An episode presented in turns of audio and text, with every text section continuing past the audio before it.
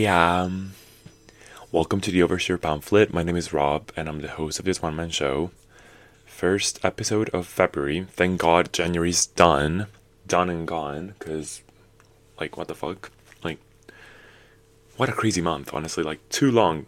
I've never experienced such a long, like, such a long January, honestly, my whole life. So, yeah also again once again sorry for my voice was out this i had probably the the craziest weekend of my whole life like it's been a long time since i had like this this kind of weekend um thursday went out pub pub night easy chill not too bad um friday went to Swiftogeddon, which is um, the Taylor Swift themed uh, club night. They just play Taylor Swift songs. We usually go with my friends all the time. So, yeah um, yeah, so you can imagine already a club night until like mid, like one one a.m. or something. I can't remember what time we came back home, but yeah. Then yesterday, Saturday, um, when I'm recording this, is Sunday today, but yeah, yesterday, had two birthday parties, one after the other.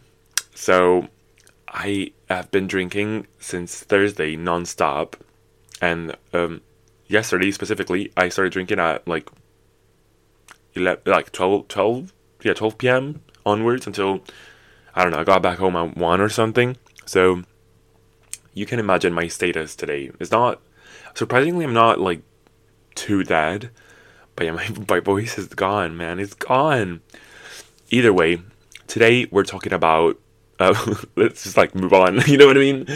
today we're talking about um, two very cute topics, very interesting ones. Uh, the first one is actually dramatic as fuck. Now, I just wanted to like have a little bit of a rundown of what's going on with Nicki Minaj and Megan Thee Stallion, just for the giggles. There's not gonna be like a too long of a, a, segment for that one, because also my second segment is going to be um, revisit of Melodrama by Lorde. So it's gonna be like a full track by track type of situation. We're gonna go back into it just because, yeah, I had fathomings basically, and I had to jump on a mic, you know, had to go on a mic and share my thoughts because I think it's just an album that everyone loves. From from Lorde, it's a like a generally acclaimed album by her. So yeah. Of course, you can follow me on every social media that you fucking know, apart from um, Twitter, because Twitter is. Um, I, I decided to step out of Twitter after my last episode. I, I decided to boycott. So you can now find me on Threads everything will be in the description anyways for this episode but usually my um, instagram my threads are at rob scal so r-o-b-s-c-a-l dot G- jpg i always struggle saying jpg i don't know why but yeah follow follow follow there follow me uh, uh, there. Um but yeah before that songs of the week you know what's up Okay, first song is "If You Let Me" by Alina Baraz. Alina Baraz, queen of R and B, like duh. Every single song she does is just pure um, slayage, basically. But "If You Let Me" is like one of those sexy ones that she does, like typical sexy uh, R and B songs that she does. But it's just so infectious, so like moody and vibey, and you can literally like vibe vibe to it. It's just oh, such a good track, like I honestly couldn't care less when it came out. I don't know. Personally, I didn't even bother to check because I just came across it. I'm not like with Alina Baraz. I don't search out when she does new music, but like whenever I do art, like when I listen to some R and B, I just go to her like playlist and shuffle it and see what comes out because she's so good. Like every song she does is just magic, you know. But yeah, if you like me, incredible. There's like the little guitar in the back. It's just like um very you know moody, sexy kind of uh, song. If you want to feel sexy, if you want to feel in a mood, listen to "If You Let Me" by Alina Baraz. She like she eats every time, you know. So the, yeah, that that's the one. Second one, "I Can't Catch You" by Sixpence None the Richer. So listen up, like I don't know what the fuck is happening to me, but I I've been well, I, I never listened to Sixpence None the Richer, but ever since that song "Kiss Me," that I said in last episode. Was it last episode? Probably. I was like, oh hell yeah! I'm like, I need to find out more about these uh, about this um, this band. So yeah, here I am. I found uh, this one in the same album. Um, yeah. Um, also, very personal song, I guess. Like the content speaks to me because it's literally what I'm going through right now. So, and also, I want to jump in another thing before I move on to the next track. Here's the issue with me recording on a Saturday, uh, on a Sunday, sorry, because the whole week I feel a certain way, like a very specific way, like um, frustrated, annoyed, fucked up because of a certain someone, I guess, like um, and then out of nowhere, because I'm able to interact in some shape or form I just switch my mood around for the well, technically for the better, but not really for the better because I know then I'm gonna go down again. So yeah, like if you if I recorded this like yesterday or something, I was gonna probably gonna be like super pissed, super annoyed, and all that. But today I'm just like waking up and feeling like jolly, you know, which is like the worst thing ever because it's just delusion, delusion, girl, delusion, delusion. But anyways, third song of the week, let's just move on from that, uh, is Exes by Tate McRae. I know this song came out ages ago now, uh, but I don't care. Like, I never really got this much into the song until actually this Friday.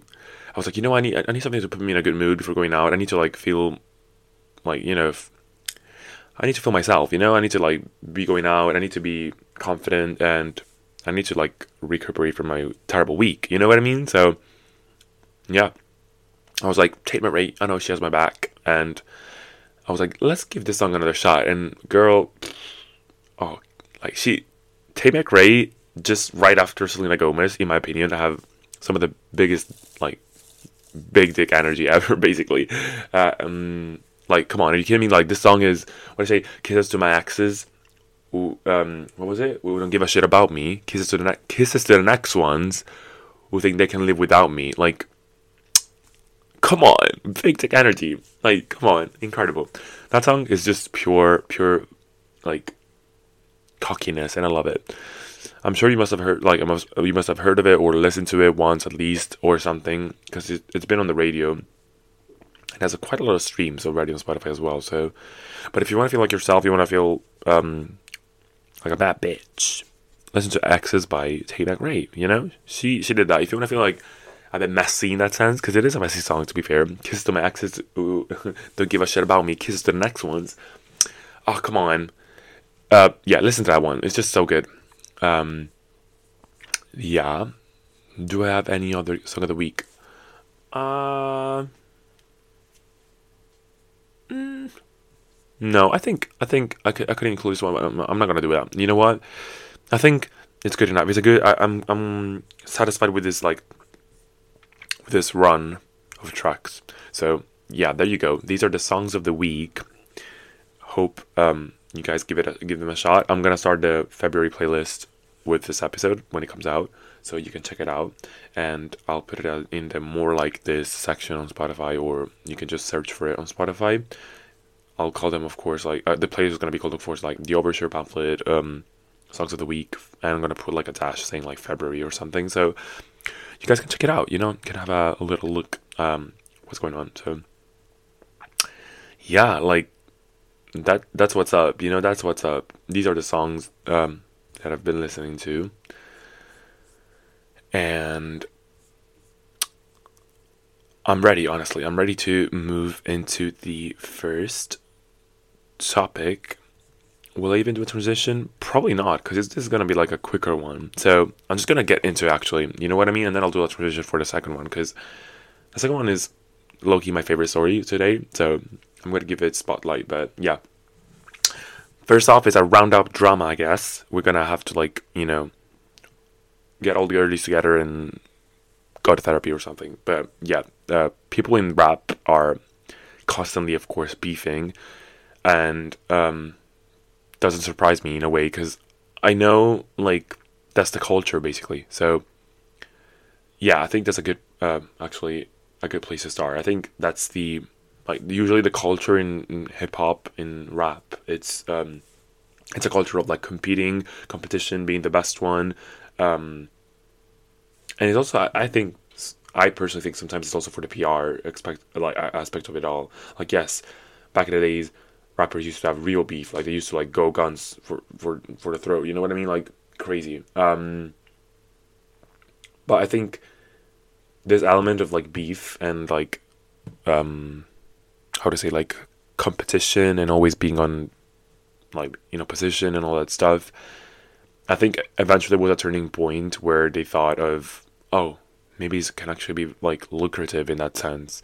And I think the most, um, in my opinion, the most um, obvious moment was, for example, when Cardi B and Nicki Minaj started beefing for the first time ever. The reason why they beefed in the first place, I think there was some drama with like uh, the verse on Motorsport. Uh, Motorsport was it? What, what was the song? Motorsport. I can't remember. That was the first and only collaboration they did, Cardi and Nicki, and it, it was like a song with like Future or something, or like the Me. Oh, for, maybe oh no no the Migos. Was it the Migos? Probably something like that. But I think uh, basically what happened back then, and you and you guys need this context because it's very much related to like the Megan, uh, Megan Thee Stallion and uh, Nicki Minaj beef that we're gonna get into.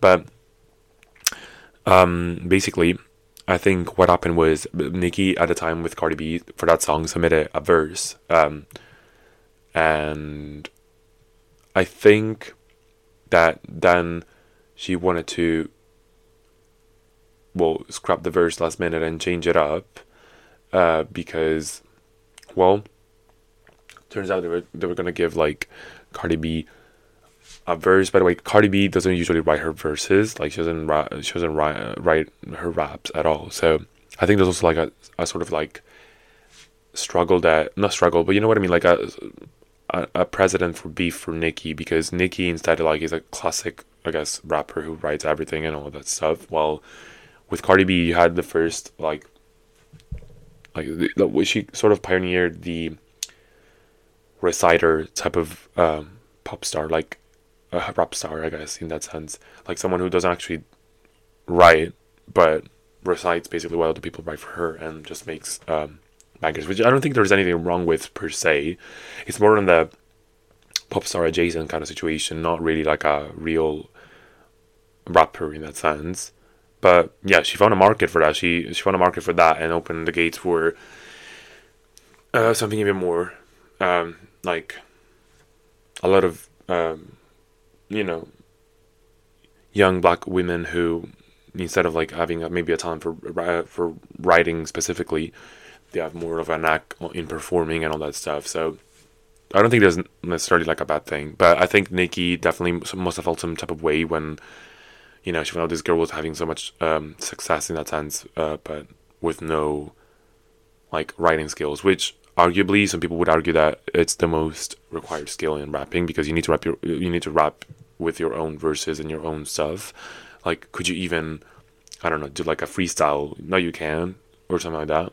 But I personally don't mind. I like, I love some Cardi B songs. Like, some of them are uh, lit, honestly. Like, there's some good bangers there. So, you know, to me, doesn't matter because to me, well, it really depends on what you're looking for when you listen to music in general, I think. But my main point is that, like, I, for example, care more about the actual song than the actual artist, to be fair. Like, I, I when I, well, I know that is a big conversation in terms of like separating the art from the artist in a way. But I personally, if the song is good or the art is good and the art is like incredible, I'll consume the art.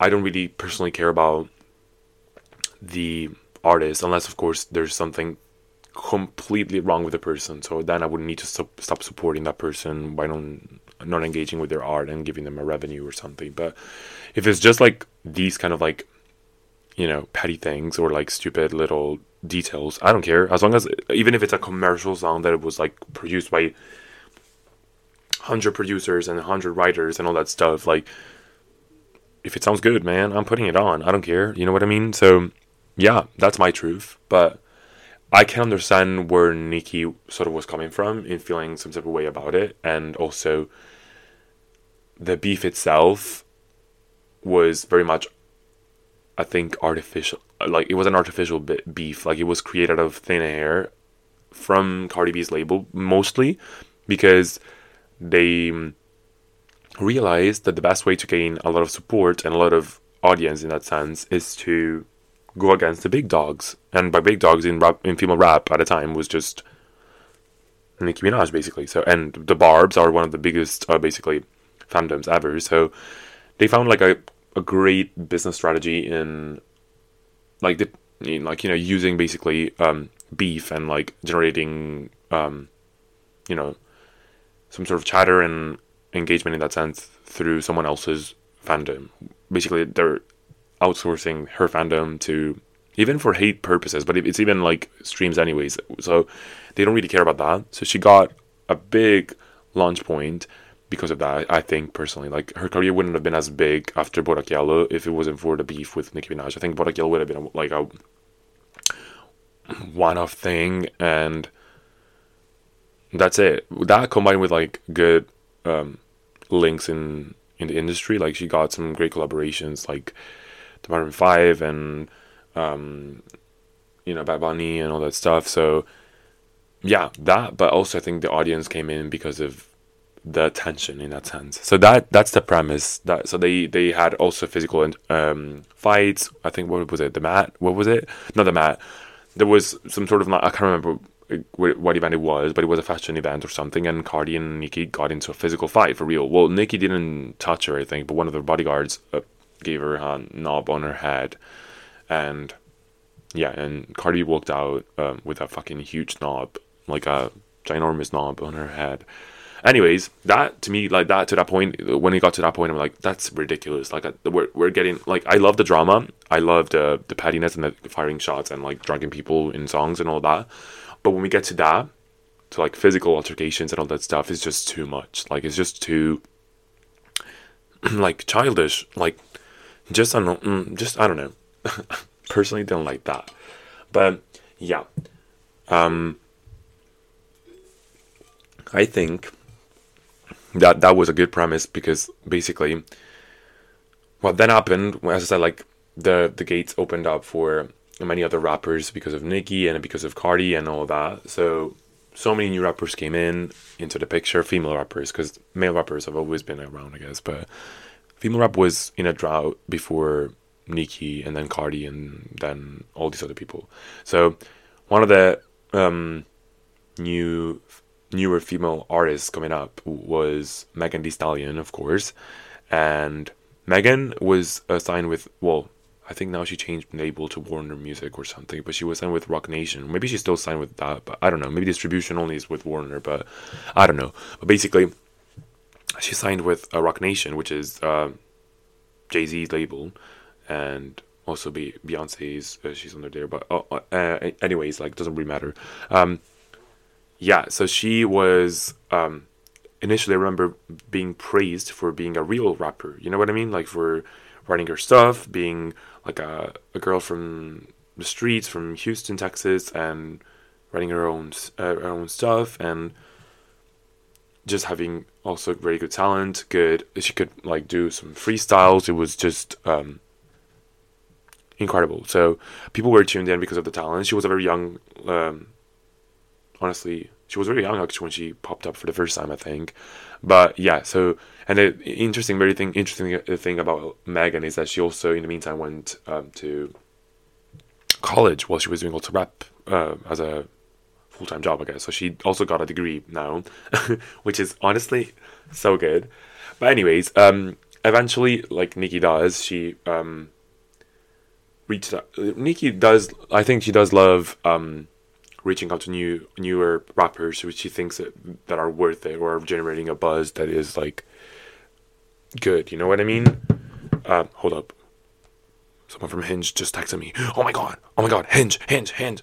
I'm kidding. No, actually, yeah, someone did, did text me, but I'm gonna reply later. I'm gonna act coy. You know what I mean? Anyways, um,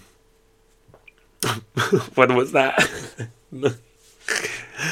I'm gonna I'm gonna re like reassess. So I was saying, yeah, um, Nicki does love jumping on um, tracks with like newer artists or, in her opinion, worth it or supposedly writing. She believes they're talented or all that stuff. So she jumped on the Megan um, Thee Stallion uh, train in that sense. Not that she needed to jump on the train, but you know what I mean. Like she wanted to collab. So they did the one and only song they did was Hot Girl Summer, and I think it was Ty Dolla Sign or something as well in there. But anyways, that song, in my opinion, was fire. Never really got the traction that it um, deserved. I don't know exactly why. Maybe there wasn't any push. To be fair, I think actually Megan didn't.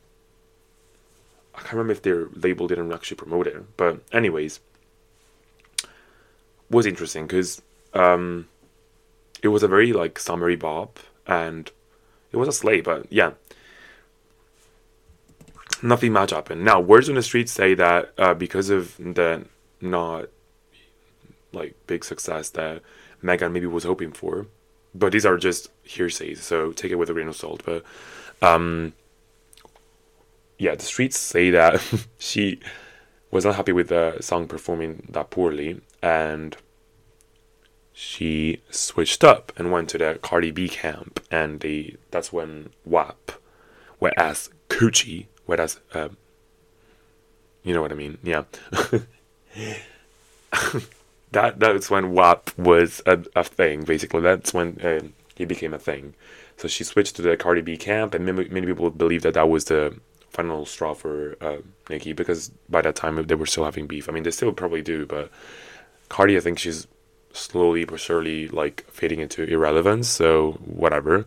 But um, yeah, at that time when Cardi was also very big, they yeah they did WAP. WAP was a huge success, of course, uh, as you can tell. And yeah, so ever since then, they never interacted anymore. They never did. The weird thing was, though, that before uh, Megan jumped on the Cardi B um, song, when she was still with Nicki, friends with Nicki, she dissed Cardi B. She had some things to say about Cardi B on lives with um she went on like I think on one live also with uh, Nicki Minaj and she talked shit about Cardi B as well. So you can tell that you know I don't want to of course like you know this is like very gray and white situation because at the end of the day it's just like we don't know the actual truth of what what goes on behind closed doors but from these uh, facts you can tell like Megan was you know a bit of a um, switching cam type of girl but also she was a very young performer, so I don't I don't really know if I could blame her for that. Um, so yeah, in the meantime, Megan apparently eventually gets in a relationship with Cardi B's ghostwriter, Pardison Fontaine. Um, and yeah, there was a bit of a like situation there as well. Apparently, she, according to Pardison Fontaine, at least, she cheated um, multiple times. Um, and yeah, so there was a bit of an info, so interesting. Also, probably why why like you know, Pardison Fontaine is not writing for Cardi B anymore because he doesn't want to be associated with the two of them anymore. Damn, I'm really dying here, man. But anyways, so yeah. So what happens in the meantime though? Like so this is what when Nicki basically was still not back from her hiatus, I guess. Like she, because she in the meantime, uh, Nicki was pregnant, she had a child and all that stuff. But yeah, Cardi was having a moment with Megan and all that stuff. Then, like after a while, there's there's a big um, debacle that leads to basically an assault. Um, basically, uh, um, Megan Thee Stallion and uh, this other rapper Tory Lanez, by the way, they yeah they were involved in an incident in 2020. Uh, he is now uh, has been in prison for allegedly shooting her on a foot. Um, yeah, after yeah the Kylie Jenner house party, uh, house pool party. Um, so yeah, they were. I think they were going away or something and he shot her on the foot in the car probably. We don't have yeah um exact you know details on the dynamic uh, dynamics of how he went down but that was a terrible terrible terrible terrible event. He's jailed now which is okay finally. It took a while actually for him to get jailed i think but yeah. So now the the thing here is that um, allegedly, um, Tory Lanez and was um, also well smashing, I guess, Megan's best friend. But allegedly, words say that Megan also smashed Tory Lanez. So there was a bit of a weird situation. We don't know exactly why that up, like why that happened. Um, yeah, it it was a, an argument, um, and in the in the in the car, that's when basically the the injury happened. But I don't think we know for a fact what actually like what was the the how to say like the actual um argument about you know what i mean um yeah so it's still to this day unclear even though he was jailed um why all this thing happened not to say like that there could be like any crazy like theories behind it but you know yeah so that's a big situation um and when that happened, some rappers actually took the defense of Tory Lanez, and they believed him that.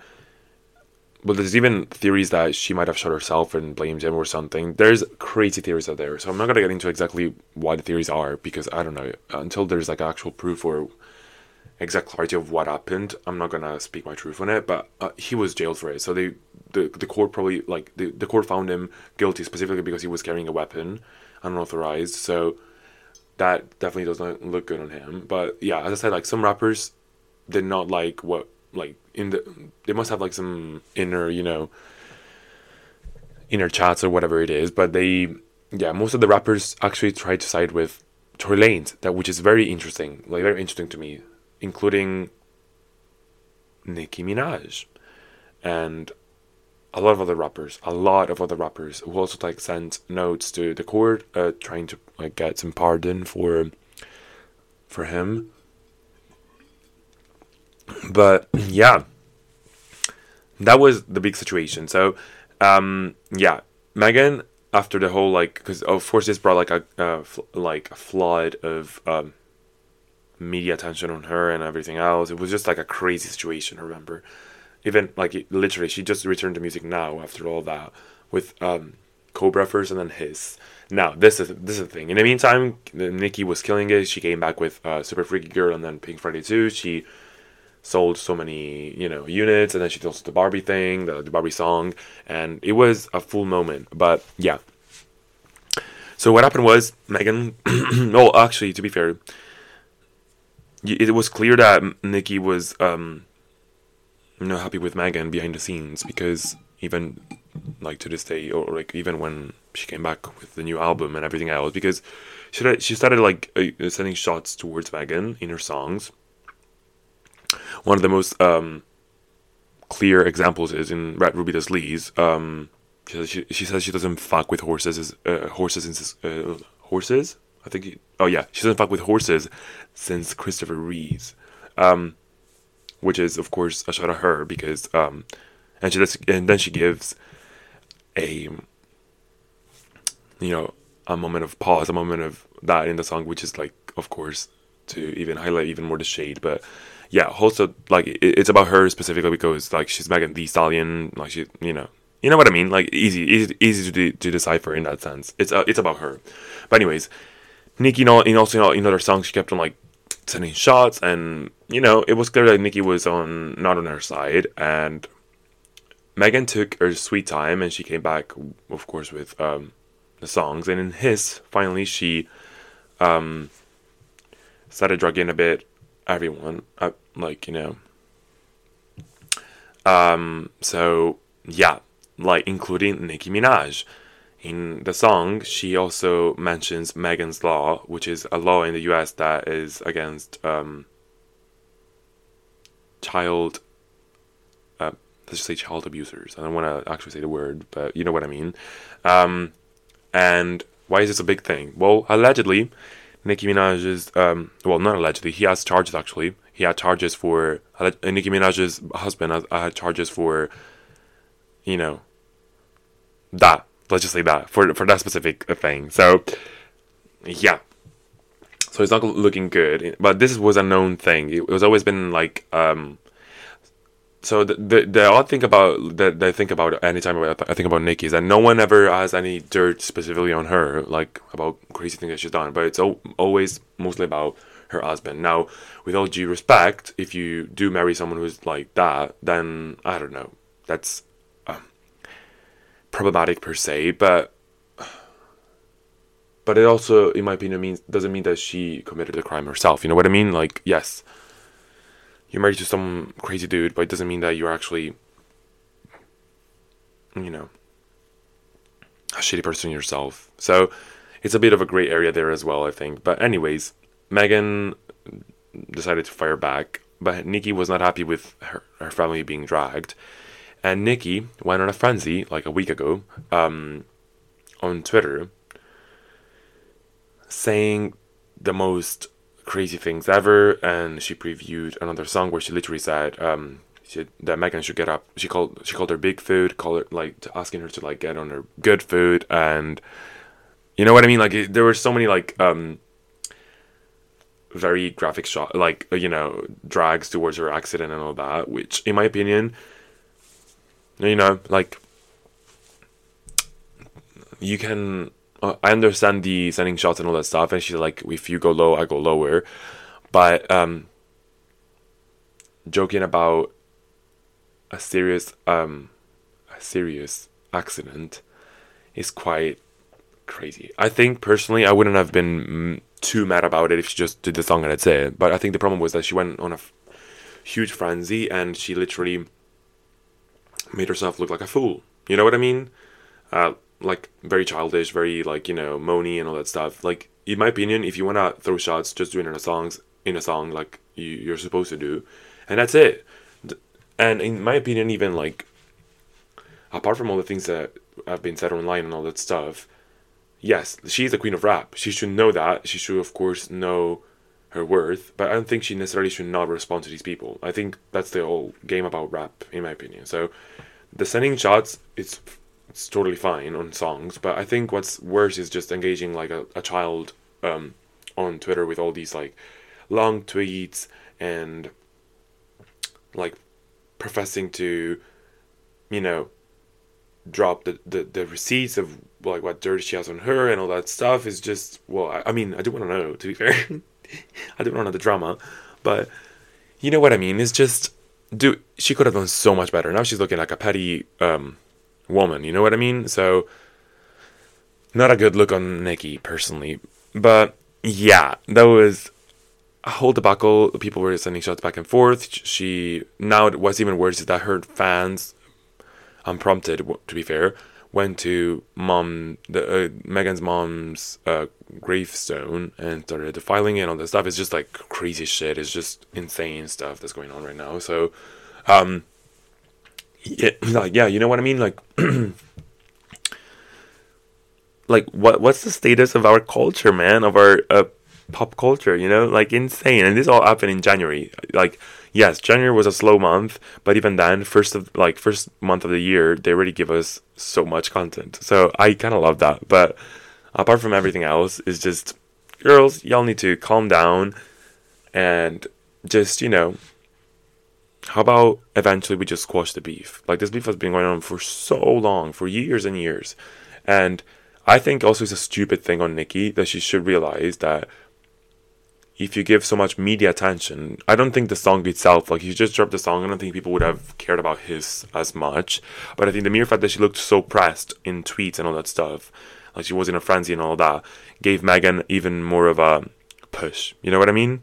So this is what I'm saying. Like the beef is, if anything, is helping Megan a lot. It's a strategy. I also, I mean, I'm sure there must be real beef behind it, but yeah, um, like this is clearly also a business move. Like you cannot deny that. Like literally, and it's benefiting Megan. So yeah, but yeah, weird things were coming out. Saying, for example, Nicki said like the Megan told her that she should have when she was pregnant, that she should have, um, you know, like drunk alcohol to kill her child, basically, which is insane. But that and also allegedly she lied on her mom's name or something on like on Megan lied on her own mom's name or something. Some interesting like things, and apparently there's even more Nicki knows that she hasn't shared with us. And it's just there's a lot of stuff, a lot of um, gray areas, I think. But I think from a stand like a purely like you know behavioral standpoint,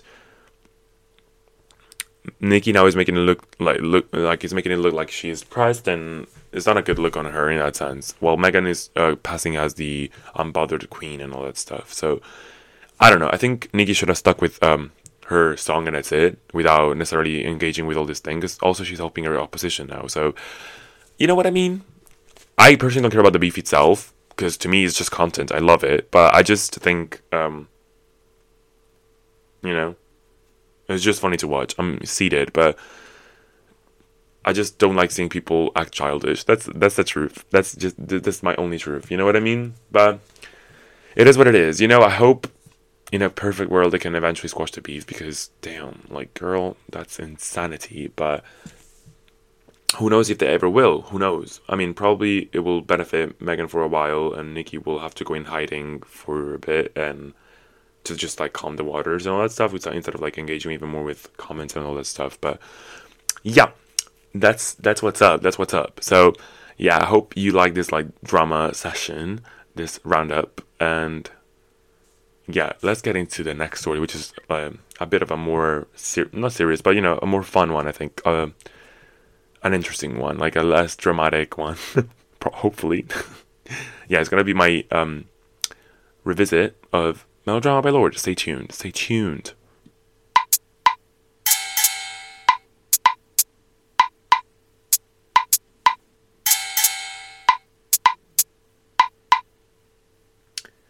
Yeah, we are back.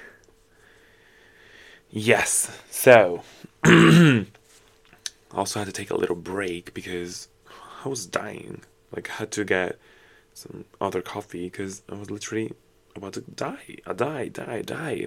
But anyways, yeah, we're here. We're here, like finally with um my favorite portion of the episode, which is revisiting melodrama. Uh, melodrama is the sophomore studio album by uh, Lord. Lorde, you might know her as the girl who sang um, Royals. And will never be Royals. Yeah, definitely.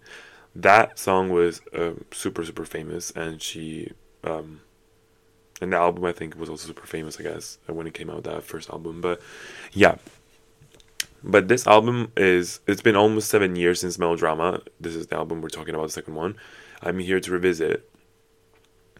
Um, so yeah, it's been almost seven years since Melodrama came out, and I am so excited to do this. Seven is one of my lucky numbers actually, so I think that I have to do this review already because of that. But the other thing is that, um, well, this week basically, I was uh, while I was working from home, I was listening to my special Lorde playlist that I have, where I put Lorde songs and all the other songs from other artists that sound sound like it or like sound are influenced by it and yeah, I just had a, a realization or a fathoming that I was like, oh my god, I probably like, I think I love this song, like this this album so much. Like, it's just how it's just so crazy that I'm consistently listening to this album, even after seven years uh, after its release. You know.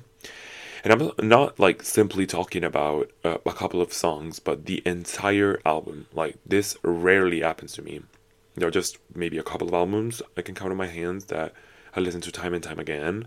Melodrama is that special. Like literally, it's um like up there with like I don't know, 1989 by Taylor Swift or you know, um, Ultraviolence by um, Lana Rey probably.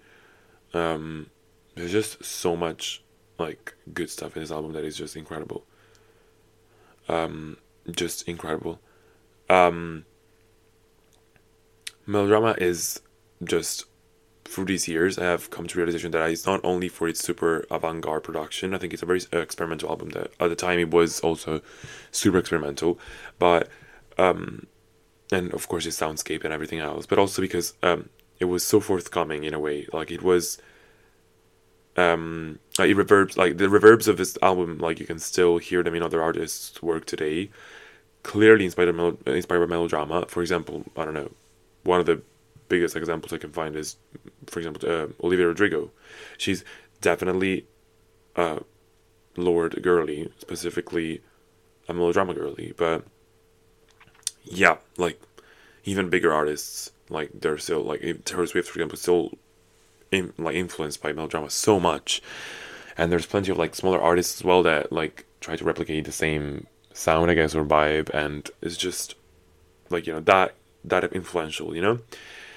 So yeah, I think this album specifically is truly Lorde's legacy, perhaps even more than Pure Heroin, like her debut. It's a one of a kind um, type of album, in my opinion. The production of his album at the at time at the time, like when 2017, uh, when it came out, it was it felt very odd and innovative. Like, and uh, to a certain extent, I still feel like it's um, it is years into the future compared to even today's music. So it's that that like avant garde in my opinion, but I think after first listening to it, like with time, I really digested the songs, and they keep on aging so well. For the most part, I think like they don't feel dated at all. Most of the songs there, so which is an incredible feat. Like if majority of your album is not doesn't feel dated, it's just crazy, like crazy good. But uh, yeah, with time, I really um, you know appreciate it even more and more and more and more. And you know, it, it's such an influential album that like you know, I can literally point out in some songs where I think some other like other artists took uh, inspiration from. But yeah. Um, so basically, what happened before uh, Melodrama was pure pure heroin, as I said. Lorde left us with her debut album with a very well executed vision of urban teenage life and unspoken realism about, uh, yeah, basically youth in the suburbia, basically, right? So there was no specific talk about like you know love about her own life or whatever specific like it wasn't specific to her per se it was a more like social commentary and a very like resonating type of album that like everyone else like everyone at the time loved for a reason also i replied to what was going on with the music around us which was um basically at the time it was you know party songs and just feeling good and all that stuff. Well, this was more like a rejection to that and like a more of a an em- like embracing realism and what was actually going on in society. Like instead of trying to view life with pink glasses all the time, you know what I mean? Pink lenses. Um, but yeah. So, and of course, the the debut album Pure Heroin was uh, super successful partly because of the explosive success of Royals, its lead single, but also, you know, after that she kept on having a great buzz around her. Also because of her age, she was super young when she released that. So she was like, I think was she like seventeen or something or eighteen? I don't know. Like she was so young. Um, but yeah, expectations for this album were super high, and I think no one could predict this kind of a, like direction in the, in a way. Like after Pure Heroin, Lorde literally created melodrama out of a very painful breakup. It was a it it, it is a uh, breakup album basically, um, it's a lot like a full timeline of a love story, in my opinion. Like it's so well thought out, and even the track list, the way it's ordered, is just so smart. But yeah, she came, she went from this like you know, realism or suburbia and all that stuff to a very personal, personal. Like it's the first time we hear Lorde being personal on this album ever. Like in general, she's never done anything like this. But yeah, and of course the, um, you know, she in in like the, the the name of the album itself melodrama is a way of like depicting what um a sort of like romanticized version of like this uh, violent love and um you know prone to breakup kind of love you know what i mean? It's just a melodramatic story like a, a, a, a typical melodramatic story about two lovers who fall in love deeply and then they're bound to break up in a way you know what i mean? Very very cool. Um she yeah so as I said like she depicts a very glamorized and at times violent and intense and extremely passionate and litigious love affair. She truly gives us um, a very detailed overview of the feelings she went through and then she, there there are some moments in the album where she goes back into her pure heroin like bag in terms of creating a general generalized um, mood you know what i mean um, like a generalized uh, i guess like analysis of society and all that stuff about teenage love in this sense. But not teenage love because she wasn't a teenager anymore. But you know what I mean, like young love. Let's just say that. Yeah. Um, so yeah, all of this communicated through an incredible writing, an impeccable delivery, and a lot of quirky vocal flourishes, and most of all, a vibe check provided by the, one and only Jack Antonoff. Like he produced, main producer on the album, he did a thing. But before we get into the tracks, I want to spend a couple of seconds, just a couple, to appraise the cover art. The cover of, uh, is a painting of Lorde herself, made by her friend Sam McKinniss, McKinniss, an abstract painter. Um, the main colors of the album are blues and purples. Please take a look at it. It's just beautiful. It's probably one of the best covers I've ever seen. It's just gorgeous. And fun fact, she though the color scheme for the uh, for the cover art was chosen by Lorde herself because basically Lorde has this condition called synesthesia, uh, which is a condition that makes you uh, makes your senses overlap. So, for example, some sounds make uh, make you see certain colors. For example uh, which is what happened to Lorde. So when she was re-listening to the full album when it was done, these are the colors that she kept on seeing because of their synesthesia while she was listening to the tracks. So yeah, it's literally like a visual representation of the album itself. Incredible stuff. So yeah, the color palette there is just beautiful. Um, but yeah, that's just the two seconds that I want to spend on because I think one is one of the coolest thing uh, like I've ever heard of. So yeah, Let's get a bit more into the tracks now. So we start off with Green Light. Green Light is the perfect opener in my opinion, and the best place to start for the entire album. It was also the first single off of the album, and I completely understand why because the song is um, just like a great mood setter for the entire for the rest of the album. Both as an opener and as a first single, I think they work so well. Like it gives a clear message about what the album is going to be about. It gets you pumped, and as well like is like you, you got ravenous about what what's to come next you know? It's also one of the songs that doesn't feel dated at all. I think i could still be listening to this in 10 years and say yup it's a banger. So yeah. Lorde in the song is desperate for a green light a sign some new lover or just something to make her move on from her previous relationship. So immediately you you know that it's like she's gone through a breakup and she's um still in one foot into the the next relationship. You know what I mean? So she's stuck. She wants to let you. Uh, she wants to let go of this ex, uh, but she can't do it quite yet. Basically, she says one of the lyrics is, "Oh, honey, I'll come get my things, but I can't let go. I am waiting for that green light. I want it." You know. It is an anthem for change and for turning basically a new leaf, but not being able to quite move on. And so feeling it's like feeling stuck in the middle, basically. Yeah. The drums, the piano, just they go absolutely nuts. It's like this like this very uh, traveling sound, like this um, piano throughout the entire song is just like it goes dun dun dun dun dun dun dun dun. It's just so good.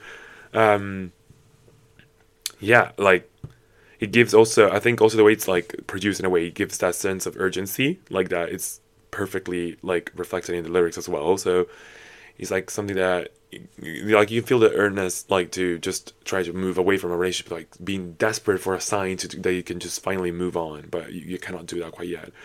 Even the, her delivery is just like so almost enraged at times so she's like um, she's waiting for the green light man. She wants to go but she can't quite yet you know? Favorite lyric is probably the opening line. Like Lorde has some of the best opening lines ever. Like she's an opening line girl. But yeah. The, in this song it's the, the line is I do my makeup in someone else's car, somebody else's car. Um, we order different drinks at the same bar. Like this is immediately at the opening. Like it's just the way it opens the song, and it's just genius. It tells you in two seconds what is going on, and to me that's like lyrical masterfulness. You know what I mean? Like she's with someone else, but still thinking about her ex. Still goes to the same places, but not with him. The drinks line is just too real. Like you go to the same bar, they used to go together, but with like taking different drinks, which means that you're there with probably different people. You know what I mean? So it's just that good. I'm so passionate about this song. It's just so good. Um, but yeah, uh, so this opens up the album. But what she does next is a bit of like a reverse, right? So she gives you like a mood check of what she's going through while when, while she was writing the the album with Green Light, and then she goes back to the beginning. So when they first fell in love, right? So we have the second song, which is Sober. This song is about getting wild with your first encounter with a lover. You know, like you you're a party, like you're both intoxicated a bit, and you start hitting it off super well. but in the back of her head, like in the back of her mind, oh my god, literally said the word ages said in the back of her head. but yeah, in the back of her mind, she's thinking like she has this like daunting feeling that um like it, it's literally a line in the song as well. Like she's thinking about what would happen in the song when like when oh, sorry at the end of the night when they're both sober. You know what I mean? Like it's so real. Thank you for that. Very rarely see these types of stories. Like she's having a blast, but at the same time she's overthinking and saying like, "Oh, is this only because we're both intoxicated, or does this person actually like me? Like, what will we do when we're sober?" That's the the line that keeps on like repeating itself throughout the entire song. Like she keeps on saying it and then there's like this haunting little line, "But what will we do when we're sober?" It's just, chef's kiss. And yeah, the, the song is very brassy. There's a lot of brass here, a lot of trumpets it gives the song a sense of like grand grandiousness a, a bit like it's just like a celebration of the of a crazy meetup basically right like you know some sort of like hymn to the two lovers basically right I love the line, but what yeah, what will we do when we're sober? That's my favorite one of my favorite lines. Is just creeping through the song, is just haunting her basically. Um, but yeah, so you can sort of understand that she's trying to mask her doubts about um the person with alcohol, basically, right? But yeah, it's a great banger. Um, I love the pre-chorus as well. Actually, probably the actually never mind. My, the pre-chorus is my favorite line. Uh, she says, "But my hips have missed your hips, so let's get to know the kicks. Will you sway with me? Will, will you sway with me? Go astray with me." That's so toxic. I love it. Like, it's just genius writing. My hips have missed your hips. Let's get to know the kicks. Will you sway with me? Will you go astray with me? You know what I mean? Like she knows that it's a fatal attraction, right? It's just crazy. I love that.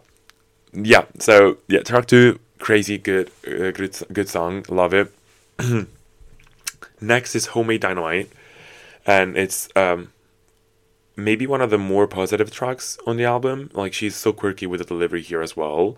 Um, yes, like she goes into um, like for example, is that onomatopoeia? I think so. Yeah, like she when she like um dynamite in the song she says the, the, the dynamite which the d the repetition of the d sounds like a, a cl- like a ticking clock before a bomb goes off right so it's just so clever the delivery is just so nice that's why like that's a secret sauce that lorde uses sometimes he has these like this uh, quirky like outtakes vocally or whatever it is like flourishes and all that stuff. It's just so funny. Um but yeah, this pro- the the this uh, song is probably about the beginning of the relationship as well, they're like so still we're progressing right? Like they just met and all that stuff. Now now uh, homemade dynamite like they started to go out and they're getting to know each other showing each other's best sides and telling each other's best lies as she says you know? The production is once again very cool. Um very like synthy. Um the chorus just explodes it's just so so so good and the the, the bridge uh, she goes like now you know it's really gonna blow and then she goes like Poof he, she says I like and it's just so it's such a quirky move and I love it. The vocals are just layered also in the chorus so perfectly. Like there's so many harmonies I just love. It's just magic, you know. So incredible work. Kudos uh, to Lorde. Oh, now we get to probably one of I don't know if it's my absolute favorite, but it's definitely up there. Like it's maybe top three, maybe even top one. Like it has to be. I don't know. It's called the Louvre. and now this like I, and it's been one of my favorite tracks since um the beginning so um the louvre is a more of a chill track i guess compared to the other three songs we had it's more emotional i would say guitar heavy but also so different from everything you've had like had so far the louvre is about Lorde falling more and more with the person so like here we're like literally getting into like deep into our feelings with uh, with this person. Um, probably the same person she broke up with, in my opinion. But yeah, um, this encapsulates the feelings of falling deeper into your love story, and it's also it has like some of the best lyrics in the whole album. Album, in my, in my opinion, like I could note, I like I could not choose a single one. Like the opening line, for example. Um, Will summer slipped us underneath our tongue? Our days and nights are perfumed with obsession. Although my wardrobe is on your bedroom floor. Use our eyes, throw our hands overboard. Like, bitch, Shakespeare could never do this shit. You know what I mean? Like, what the fuck? Um, so good. Or even the second verse, our thing progresses. I calling you come through, blow all my friendship to to sit in hell with you. But we're the greatest. They'll hang us in the Louvre. oh my god! Like, girl, she was like on. She must have been high when she wrote this shit. Cause where did she get the inspiration from? Like crazy behavior. I can't. Like, whenever I listen to a song, I'm swaying and hovering. Basically, I'm like literally in a different dimension. The chorus is so unusual but gorgeous. She doesn't actually sing much in the, in the chorus. She, she goes like, broadcast the boom, boom, boom, boom, and make all dance to it. And then it goes into like this instrumental with her vocal. And she keeps on repeating, broadcast the boom, boom, boom, and make it more uh, dance to it. Um, and yeah, the production shifts the, from the chorus with this dreamy confusing synth sound is just incredible. And, you know, like broadcaster boom boom boom it means like broadcaster like heartbeat um racing because of this person right and then you know means like she's putting on a song and she wants to like communicate that she's oh, it's just beautiful that she's like in love oh and I cannot finish this one without also talking about the outro because this is a Jack Antonoff outro baby like violin guitar gorgeous fade um just everything. You know what I mean? Sort of like what you hear in August by Taylor Swift, for example, at the end, like um, great like fade out album, uh, for fade out like outro. Um, yeah, she ate it down, girl. This track is just incredible. Please go listen to it. She saved my year in 2017 with this song, and yeah, I'm happy to see that uh, even after seven years, I still appreciate it so much. And now girlies are finally getting a hand of this song. Like they're finally giving it justice. People are going to the Louvre, the, the, actual museum, and doing like little TikToks there with the song. is just so funny to see. Honestly, justice for the Louvre. Next, next we have liability, and this is the switching point in the album. This is where they uh, have the first proper fight, probably the breakup. Honestly, it, it, it, actually no, actually it is the breakup, the breakup point basically. So if you if you cannot tell from the actual name of the song, it's a very sad one. Lorde finally gets to the breaking point of the relationship. Um, she's crying in a taxi, going home, hurt for good, basically.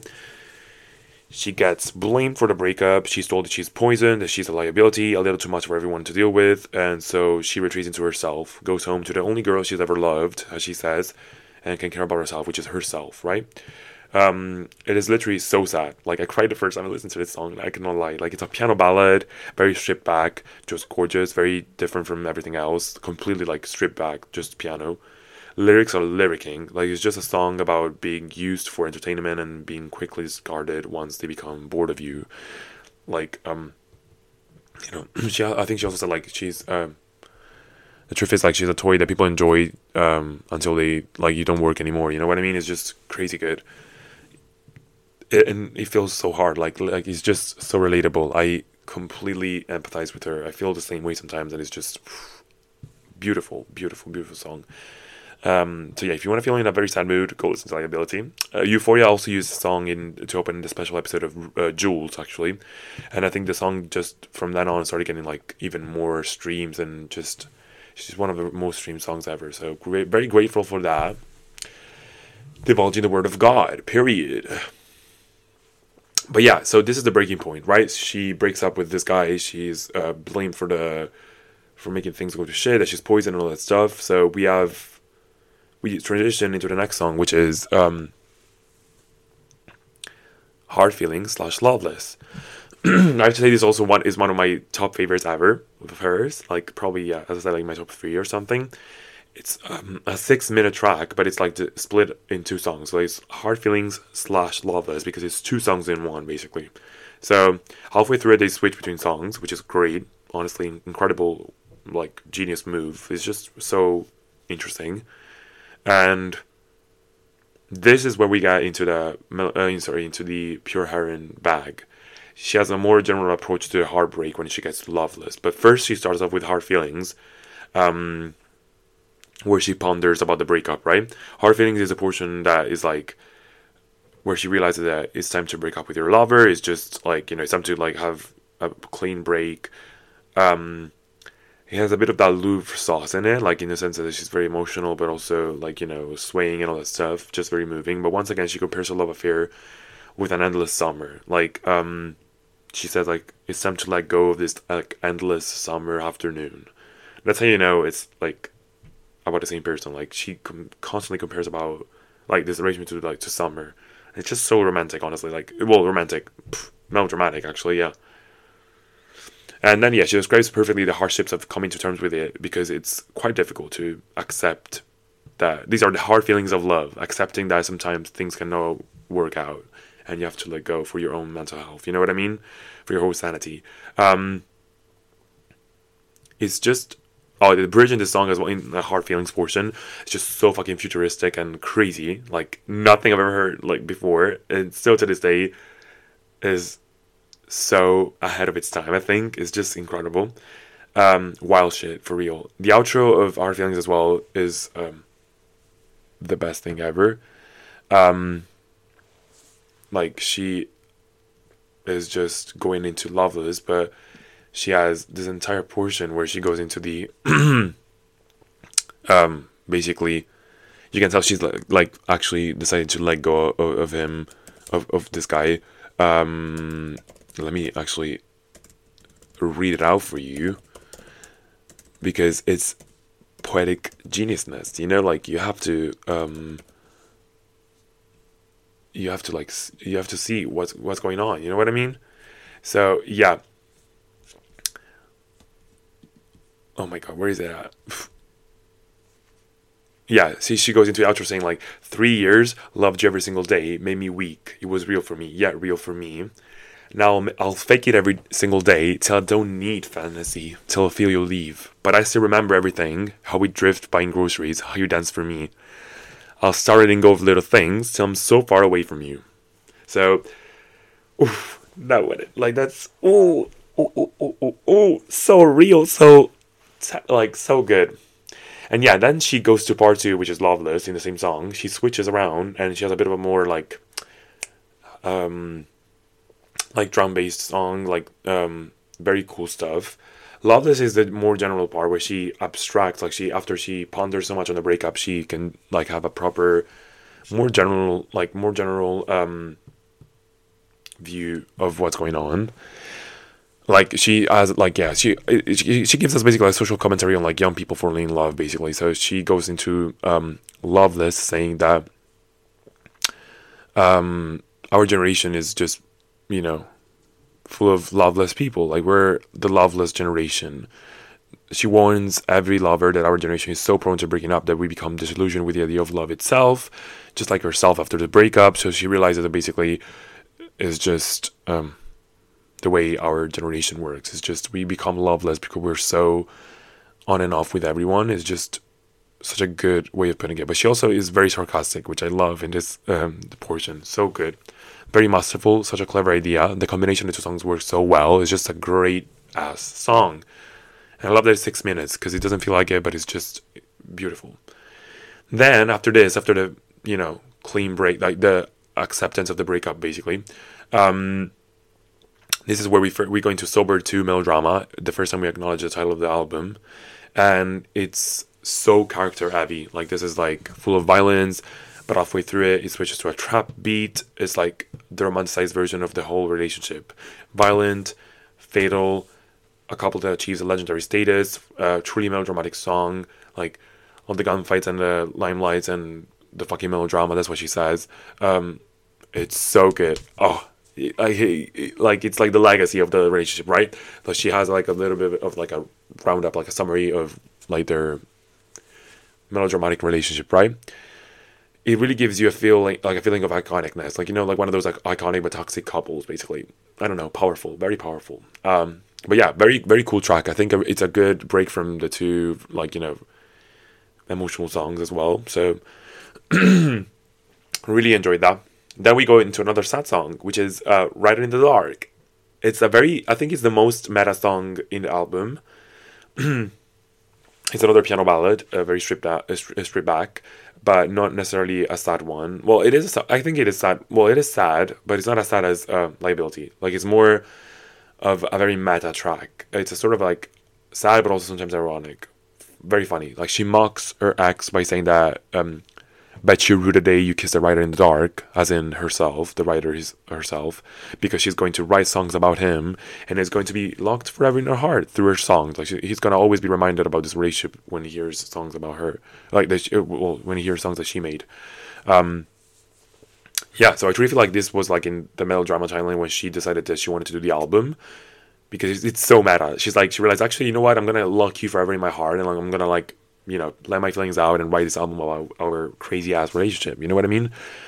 And then she gets to um, the chorus where she goes fully insane. Like she starts saying, like, "I am my mother's child. I love you till the, my breathing stops. I love you till you can, you call the cops on me, and so on." Like, you can tell now it's been some time since they separated, and she's still um, he finds a new girl she dedicates to her art and she also gets remorseful at times still thinking about him like normal stuff you know we all go through that we all go through that but there is a change um, there is a change because she is like there has been a change in our feelings and all that and she knows that she's gonna do this album just to like set you know to close a chapter you know what i mean that's my belief that she made the song just to tell us know that she decided to put all of her feelings into this album to close this chapter of her life. You know what I mean? So very cool. Well, she sings in a chorus. She sounds so, uh, almost sounds like she's about to cry or something. It's just insane. Like it's a cry for help, and I love that. Um. Oh yeah. You're, oh yeah. Here's also like another favorite lyric comes in. Um, she says, "I ri- I uh, ride the subway, read the signs. I let the season change my mind. I love it here since I stopped needing you. Gorgeous. That's how you know she's, you know, move. Well, she's she's closed it. You know what I mean? She's closed the chapter. Man, people are doing works. But yeah, then she gets back to the chorus and reinforces it again, once again, in my opinion, that thanks to her art, she's um, able to cope and move on. And it the track ends again with another beautiful Jack Antonoff outro. So gorgeous.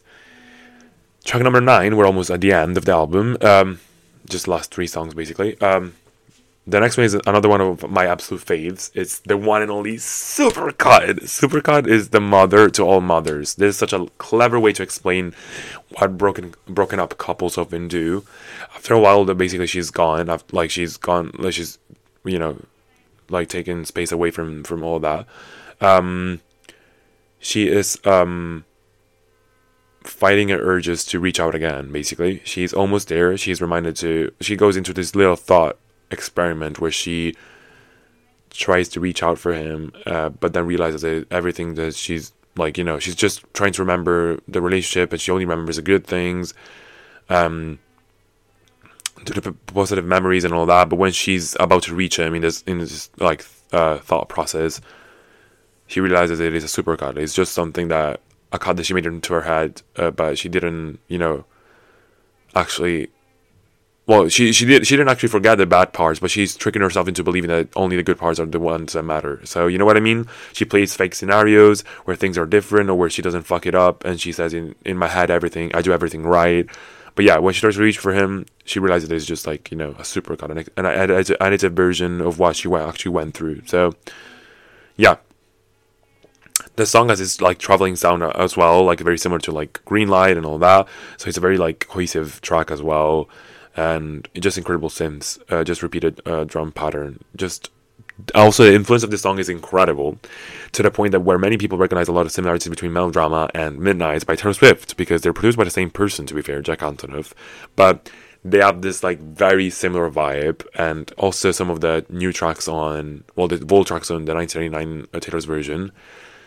There's a lot of that, and I think also there's a lot of um, that in some of Olivia Rodrigo's songs. There's a lot of that. Like it's just um, you can tell this song could have been done by uh, by either of them. Actually, Supercut was interpolated in Mastermind, if I believe correctly. They both worked with Jack, so it makes sense. But yeah, yeah. And then there's also another fade out at the end. Is just beautiful, crazy good Jack Antonoff outros. Um, and it, ba- it blends with the next track. So it goes straight into the next one, which is Liability Reprise. So the title itself, you know what's what's up. She is going back to the Liability song, but she's flipping it around. This is where she realizes, actually, never mind. That was not the issue here. Like I, I need to stop blaming myself and letting someone else blame me for everything. Like I, we played both a part in this. you're not what you thought you were. Like, you know what I mean? This is why she keeps on saying to herself, like, you, you are not what you thought you were. You're not a liability. You are um, an amazing person. And, you know, she's breaking free finally from the inhibitions of this um, ex relationship. And she's finally able to look at the past with more of a, of a critical eye. You know what I mean? She's free, I guess, from the haunting relationship for good. You know what I mean? That's the best part. It's a proper break free moment from the relationship. She find this is the point where she realizes that she's gone, like you know, she's over it. You know, quite gorgeous. Very short track. Wish it, it was a bit longer, but it's so good. And then we end. We end with perfect places, which is completely unrelated, I guess, in a way to the rest of the relationship. Like she is like she's looking for perfect places after like cleaning her ends of this uh, relationship, she's looking for the next thing. You know, she's go- she's looking for perfect places to go to. Um, you know, um, you know, go to escape basically. You know what I mean? Go to another place, to a perfect place that she realized quickly that she could never find because there are no such thing as perfect places. She has to realize that life is flawed in a way, and that you know it's all it's all part of the human experience, you know. So I think also the song is a bit more also as well generalized, pure like the pure heroin bag that she goes into sometimes. Um, so yeah, it's about um, young people wanting to go to like you know getting out of their mundane life and trying to distract themselves from the reality and wishing to go to like perfect places and getting drunk and you know all that stuff like trying to distract distract themselves from their reality which is a depressing one basically. But yeah um a generation that only always looks for the next big thing to feel at peace never satisfied always raging but yeah you know what i mean? But that's the beauty of it. The way it ends is just like she says like what the fuck are perfect places anyway? You know what i mean? Like there's no such thing as a perfect place. And it's just the way it ends. Like she realizes that you know what? Maybe yes she'll never find like a perfect place or she'll never feel like fully at peace but that's okay. It's okay to feel this way. Like it's it's normal. You know what i mean? You, you have to be okay with feeling like this basically.